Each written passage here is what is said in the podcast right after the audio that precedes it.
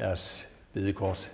Gud, vi takker dig, fordi du har kaldt os sammen for at lytte til dig og til dit ord. Tak, fordi du møder os med kærlighedens ord og tilgivelsens ord. Vi beder dig, lad os bringe dem videre til andre. Amen. Vi rejser os og lytter til det hellige evangelium, som det står skrevet hos evangelisten Matthæus.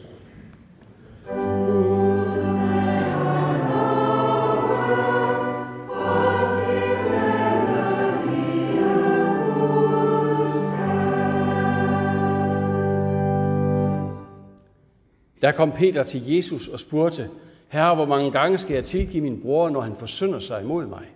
Op til syv gange. Jesus svarede ham, jeg siger dig, ikke op til syv gange, men op til 77 gange. Derfor, himmeriget ligner en konge, der vil gøre regnskab med sine tjenere. Da han begyndte på regnskaberne, blev en, der skyldte ham 10.000 talenter, ført frem for ham. Da han ikke havde noget at betale med, befalede hans herre, at han og hans kone og børn og alt, hvad han ejede, skulle sælges og gælden betales. Men tjeneren kastede sig ned for ham og bad, Har tålmodighed med mig, så skal jeg betale dig det alt sammen. Så fik den tjeners herre medynk med ham, og lod ham gå og eftergav ham gælden.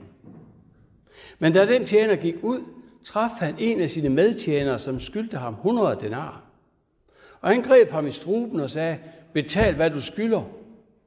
Hans medtjener kastede sig ned for ham og bad, have tålmodighed med mig, så skal jeg betale dig. Det ville han ikke.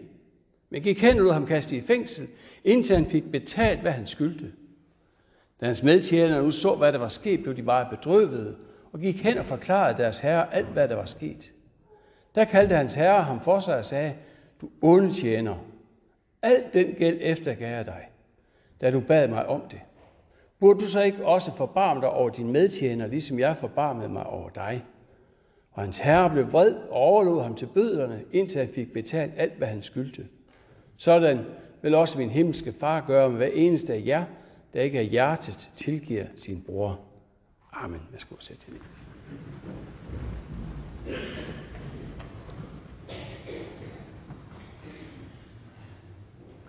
Vi har fået alt skænket, også tilgivelsen. Og vi må give det videre til andre, for ikke at miste det vigtigste, vi selv har fået. Det er tema for gudstjenesten. Det er tema for teksterne.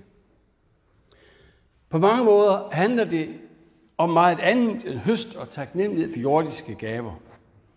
Det handler om tilgivelse først og fremmest, om Guds tilgivelse og om vores tilgivelse. Og så alligevel, så har også det jo noget med høst at gøre. Gud sår tilgivelsen i vores hjerter. Og spørgsmålet er, hvad ønsker han? Hvad høster han? Og hvad giver vi videre? Hvad sår vi selv i andres hjerter? Og hvad høster vi? Vi kender det jo godt. Det der med det gentagende. De gentagende irritationer og modvilje for andre. Naboen, der gang på gang lader hunden forrette sin nødtørft på, mi, på vores græsplæne. Eller bilisten, der kommer, mens vi sidder og blinker til højre for at tage, eller til venstre for at tage en parkeringsplads, og så kører han ind lige foran os. Fra den anden side. Onklen, der igen og igen har drukket sig lidt pinligt for fuld til festen, så det bliver lidt svært at have med at gøre vi kender også for børnene, som igen og igen forsøger at slippe for ansvar ved at lyve sig fri for det. Hvor ofte skal vi tilgive? Og Jesus siger, tilgiv, så skal I få tilgivelse. Som siger et andet sted. Så tilgivelse, så skal I også høste tilgivelse. Og det kan vi godt. Vi kan godt gøre det én gang. Vi kan også gøre det to gange. Vi kan også gøre det fem gange. Men der må jo være en grænse. Altså, vi skal være gode, men vi skal vel heller ikke være ejegode eller jubelidioter. Der må være en grænse. Hvor mange gange skal jeg tilgive min bror? Sådan spurgte Peter, da han kom hen til Jesus den der, han har lige hørt Jesus tale om, om det der med, at vi skal tilgive. Hvor mange gange skal vi gøre det, spørger han så. Altså min bror, altså en, der et andet ord for medkristen, en vi kunne forvente noget andet af, en vi kunne stole på. Hvor mange gange skal vi tilgive? Fordi det, det gør ekstra ondt, det er når det er den, vi, vi sådan kender så godt, og den, vi har gode forventninger til, og han eller hun skuffer forventningerne gang på gang på gang. Syv gange. Det må da være højt sat, tænker Peter. Er syv gange nok? Og Jesus svarer, jeg siger dig ikke op til syv gange, men op til 77 gange. Og det er tydeligt, at det ikke bare er et nyt tal, han sætter ind i stedet for. Ej, du skal sådan lige lidt højere op, Peter. 77 gange. Nej, det er reelt, så siger Jesus, der er ingen, ingen grænser. Der skal ikke være grænser for, hvor mange gange du skal være villig til at tilgive det andet menneske, der kommer imod dig, med ønsket om at få din tilgivelse. For det, han eller hun har gjort. Og det er her, Jesus fortæller den her historie om Herren, der gør regnskab med sine tjenere.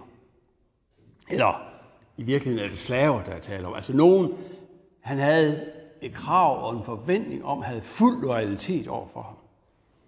Og der er det, han kommer til ham, som skylder ham 10.000 talenter. Det er en enorm sum. En helt ufor, ufor, en sum, vi slet ikke kan forestille os. Fantasiliarder, kunne vi kalde det. Han og hans kone og børn og alt, hvad han ejede, skulle sælges og gælden betales, siger Herren til ham, fordi nu skal jeg have mine penge. Han var slave, så han kunne gøre med ham, hvad han ville. Og det ville aldrig kunne give nok alligevel. Forstår godt tjenerens bøn. Ha' tålmodighed med mig, så skal jeg betale dig det alt sammen. Vi forstår det godt. Men samtidig må vi sige, at det er nærmest hårdmodigt. Der er ingen realitetssans i det. Fantasiliarder kan ikke betales. Det er en umulighed, at han på nogen måde kunne skaffe så mange penge.